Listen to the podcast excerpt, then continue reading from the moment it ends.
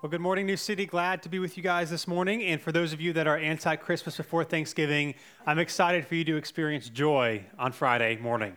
Uh, as I begin this morning, there's a show on Netflix called Manifest. Some of you might be familiar with it. I think the latest season actually just came out.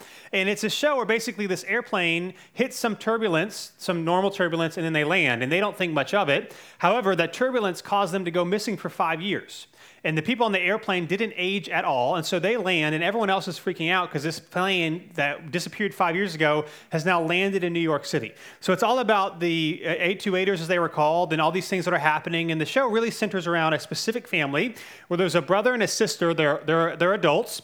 And the brother, uh, when they land, uh, the brother's wife is now dating somebody else. It's been five years. Uh, the brother and his wife had twins together. And so the daughter, who wasn't on the airplane, aged five years, but the son, who was on the airplane, didn't. Um, he had cancer, but because the five years that had passed when they landed, his cancer was actually able to be cured. Uh, the sister had a fiance that she wasn't sure if she wanted to marry, but she decided before getting on the airplane that she was going to say yes when she landed. However, it had been five years, and so when she landed, he had now married her best friend. And so there's a lot of difficult things that had gone on. And, and one of the things about this show is that it's all centered around, at least the first few seasons, Romans um, 8 28. Uh, and, and in the show, the, the, the mom of the brother and the sister who had passed away while the airplane was gone somewhere for five years, like stitched on this like pillow and said all the time that all things work together for good. This part of Romans 8:28. It's not the entire verse. And so this whole show is just like the people on the, in the airplane, they get callings, and so they think it's like leading them to do good things. And 828 is everywhere. It was flight 828. There's 828 symbols all over the place. And there's this like idea that all these bad things are happening, but at the end, all things work together for good. So they got to keep fighting. They got to keep figuring out, you know, all these crazy things that are going on. All things work together for good. That is like the theme of the show called Manifest. And this week, we're continuing our series called Misquoted. We are, we are looking at a really well known passage of Scripture uh, that when you take the verse by itself, it might not mean what you think it actually is saying when you read it in context. And, and one of the things that we're saying throughout this entire series is that we need to remember, whenever you and I engage the Scriptures, is to remember that all Scripture, the entire Bible, was written in a specific context, speaking to specific people with specific needs is a specific context written to specific people with specific needs. It's, it's not necessarily a textbook to go and find answers in, although you can find answers in the Bibles, uh, but it is wisdom rather to learn and to meditate and to apply. And so, what we can do uh, mistakenly is that we can view, for example, all the verses as like bullet points that stand on their own, forgetting, again, that the scriptures were written to specific people in a wildly different context than ours. And so, what we should do when we engage the scriptures is try to study them and apply apply them and, and, and, try to say, okay, our context is different. What I'm dealing with is different. But what is the wisdom that I might be, be able to apply from this text as I try to follow Jesus in my life? And so the, today, the, the, the passage that we are looking at is Romans 8.28. It says this. We know that all things work together for good, for the good of those who love God, who are called according to his purpose. Now, whether or not you know the reference to this passage, you, you might have heard this at times. Uh, so oftentimes, this verse gets used if you're going through a hard time. Maybe people with really good intentions might say this to you. And there's, and there's kind of this idea that, hey, when, when things are difficult, when things are hard, man, just push through because God has good things for you. And what's interesting, however, when you read at least the entire verse of Romans 8:28, you already see the manifest example has some problems, right? Because they just say all things work together for good, but this also says for those who love God and for those who are called according to his purpose. And so right then we also have to ask, what does that mean? Whatever these good things are, what does it mean to love God and what does it mean to be called according to his purpose? I think the real question here when we read Romans 8:28 is this will everything work out for our good? Right? The kind of the kind of the surface level meaning that people when people often apply this verse or when they say this verse to other people is the, the, the assumption is that if you just are faithful enough, even though these bad things are happening for you, it will all work out good for you in the end in a way that you can understand. And if you're still struggling, it's not over yet. And it's also sometimes kind of given like, hey, even though you went through this bad thing, it's actually in the end you're going to be glad you went through it because good things are going to happen. But is that what this verse is actually saying? Will everything actually work out for our good? Now, to understand what's going on here, you really need to read all of Romans 8. Uh, we're not going to do that this morning. And so, what I want to do is I'm just going to summarize the first 17 verses really quick. And the first 17 verses of Romans chapter 8, it was written by this man by the name of the Apostle Paul. And it's basically about how followers of Jesus are indwelt by the Spirit in their lives. And as we walk with the Lord, and as we cultivate, as we have rhythms and practices in our lives that remind us of God's goodness, and as we walk with Him, the Spirit will help us experience freedom from sin and walk in the life that God has for us. And so in Romans 8, Paul is contrasting these selfish pursuits and desires that he calls the flesh, and, and instead he's contrasting them with pursuing the God honoring and life giving pursuits that God wants for us instead. That as we pursue the Lord, there is freedom for us. And then he says this in Romans chapter 8, uh, starting in verse 18. If you have a Bible, you can turn there. If not, you can take one of those black ones out. We'll be in page 1003. Uh, continuing in this thought, he then says this in Romans chapter 8, verse 18. He says, For I consider that the sufferings of this present time are not worth comparing with the glory that is going to be revealed to us. In other words, even in the sufferings that you and I experience in this life, and just so we're all on the same page, Paul is not in some like ivory tower looking down and being like, well, just have more faith. He had suffered a lot. And if you are familiar with Paul's story, his suffering happened after he started following Jesus. He's been beaten to death, shipwrecked, uh, jailed multiple times, starved. I mean, he's experienced a lot of difficult things. And so he's not saying that your sufferings do not matter. And he's not even saying that you should be glad that you're suffering. What instead, he, what he's trying to point out here is that nothing, even in our suffering, sometimes very intense sufferings, they will be nothing compared to the joy and the happiness and the love and the glory that you and I will one day experience in God's kingdom.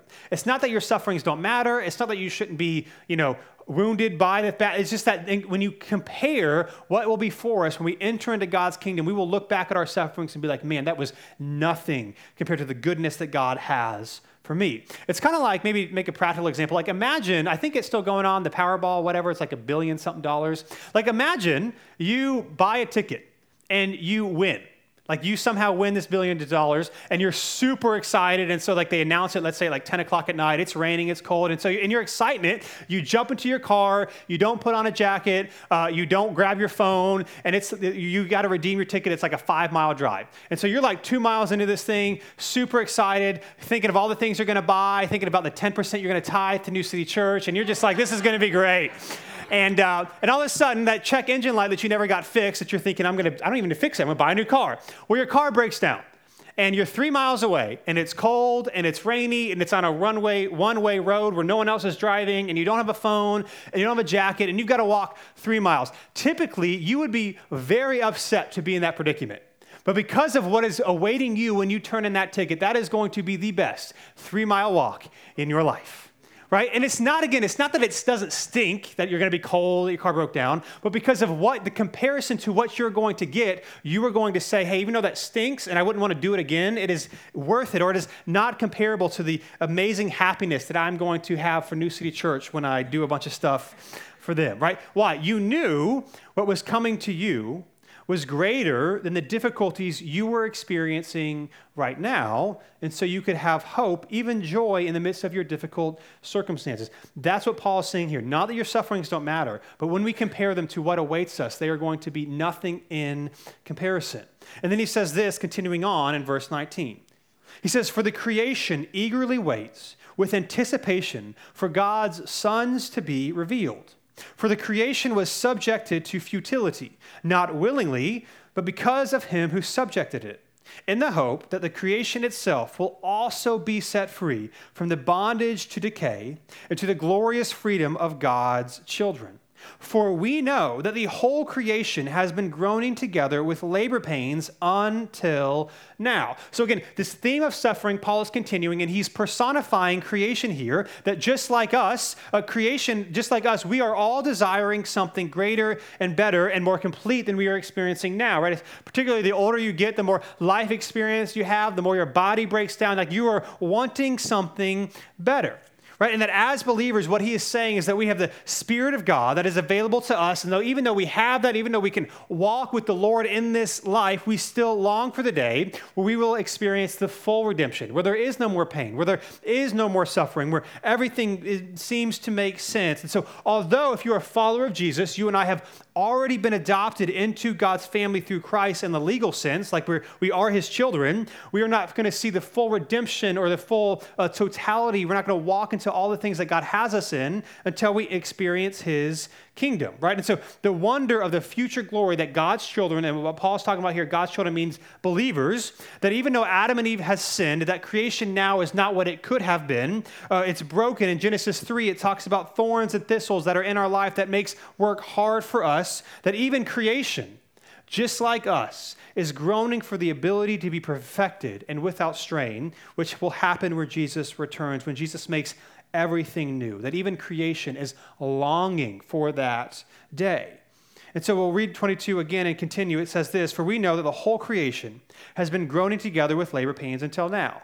Not only that, but we ourselves also have the Spirit as the firstfruits. We also groan within ourselves, eagerly waiting for adoption, the redemption of our bodies. Again, creation is personified as wanting something complete that it's missing out on. You and I are wanting that now in our own sufferings and our own hardships and our own body breaking down. There's something greater that we want, that although we are adopted as sons and daughters of God, we aren't experiencing all that God has for us yet until we enter into his kingdom. And so when you read the context of Romans chapter 8, as we're trying to understand what Paul is talking about in verse 28, uh, here's what we see happening that our hope is grounded in a future reality, not our present condition. So, what Paul is setting us up for is this that our hope that you and I want, that you and I are longing for, is a future reality that is not currently being experienced in our current lives. Now, so, to be clear, and this is why context is important, right? The future that Paul is speaking about here is not a future five minutes from now, or five months from now, or even five years from now. The future that Paul is talking about in Romans chapter 8 is in God's kingdom after Christ has returned and renewed all things. That's the context for Romans chapter 8, Romans 8 verse 28. This is why context matters because again, if you view the Bible as a textbook as each verse as its individual own bullet point, then you can easily miss what is actually going on here. Now, hear me. There are certainly principles and promises in scripture about our current physical conditions. There's a lot of them. But Romans chapter 8 is not one of them. He is not talking about things that you and I are going to experience in this life. Paul is clearly talking about a future reality that none of us have experienced until Christ will return. And then we continue by reading this in verse 24. He says, Now in this hope, this future reality that followers of Jesus will one day experience, now in this hope, we were saved. But hope that is seen is not hope because who hopes for what he sees? Now, if we hope for what we do not see, we eagerly wait for it with patience, right? And so we hope and trust that God's promises given through Christ are true, that he will one day make all things right. And so we long for that day with patience. We haven't seen it, we have not fully experienced it, but we long for it. And then verse 26 uh, in the same way, the Spirit also helps us in our weakness because we do not know what to pray for as we should. But the Spirit Himself intercedes for us with inexpressible groanings. And He who searches our hearts knows the mind of the Spirit, because He intercedes for the saints according to the will of God. In other words, although we do not always know God's will, God's Spirit Himself intercedes for us in our prayers. Now, we're not preaching through the book of Romans, so there's a lot more that could be said here. I'm going to just mention something. If you have no idea what I'm talking about, great. Just ignore what I'm going to say the next minute. But because it's here, I just want to mention it. If you're familiar, sometimes people use this passage thinking Paul's saying that all believers are going to speak in tongues. That what's happening here is that believers, we don't know what to pray, and so tongues are for us, you know, for God, for the Spirit to intercede on our behalf. Uh, while that can be true, that's not what Paul is saying here, because in other writings of Paul, like in Corinthians, he says that not all believers will speak in tongues. What Paul is talking about here are the times and the moments that you and I have all experienced when we do not know what to pray And yet the Spirit still intercedes for us. The Spirit does this for all believers, whether or not a, somewhat follower of Jesus speaks in tongues or not. And so, and here, you speak, right? Have you ever been in a time where you maybe you're praying for someone repeatedly or something that you want repeatedly and it's not happening and it is a good thing. And so you're discouraged about it. You have questions about it and you're just like, Lord, I don't know what to do. What Paul is saying here is that the Spirit, if you're a follower of Jesus, is interceding for you, is advocating for you, even when those times that you do not know what to say. And so, all that to say, again, if we're trying to apply the wisdom of what Paul is showing us in Romans 8, if I were to sum it up like super simple, here's what I think Paul is saying so far before we read verse 28 again. And that is that life is hard, but God is faithful. Life is hard, but God is faithful. You will suffer, things will not go your way, you'll have questions, you will have doubts, but here's the good news that God gives us our, His Spirit to guide us, to intercede for us, to advocate for us, to walk alongside us, that even in our struggles, if we seek Him, we can experience Him. This is not like a magic bullet or a one time prayer, like, Spirit, guide me, and then, like, we just do whatever we want. That's not what Paul is saying here. Particularly in the first part of Romans chapter 8, he's encouraging us to have disciplines in our life, to encourage us to walk with the Lord so that we can experience Him that we should have rhythms and practices like this, like joining together corporately, weekly, to encourage one another to, of, of God's goodness so that we can experience God's presence in our life, that the Spirit will guide us, that He is faithful towards us, that He loves us, that He has adopted us even when things are difficult, that life is really hard, but God is really faithful. And we know that because he then says this in Romans chapter 8, verse 28. In the context of that, he says this We know that all things work together for the good of those who love God, who are called according to his purpose. So, again, the context of what's happening, and in the verse itself, for the first thing we see here is the good that God has promised is for who? For those who love God. It is not something that's uh, this general principle for all people that the Spirit intercedes only for God's children. Now, to be clear here, when Paul talks about loving God, this isn't like maybe our modern sense of like whatever spiritual but not religious, you know, whatever you want to believe and follow in. For Paul, loving God, he's very clear in all of his letters, it's following Jesus, it's pursuing Jesus. It's not this idea of God in general, but it's for followers of Jesus. And what he is saying is that the Spirit convicts and draws people to God. Uh, certainly, if you're not yet a follower of Jesus, you might be here, you might be watching online, and you might feel the Spirit drawing you to experience the grace and mercy of God. But for those that are actually followers of Jesus, He's interceding and He's advocating, but it is only for those who have responded to the gospel. And so, whatever blessings Paul is talking about here, you first must be His adopted child. Or uh, put another way, here's one of the things that Romans 8:28 is showing us: that it is not a blanket statement for all people.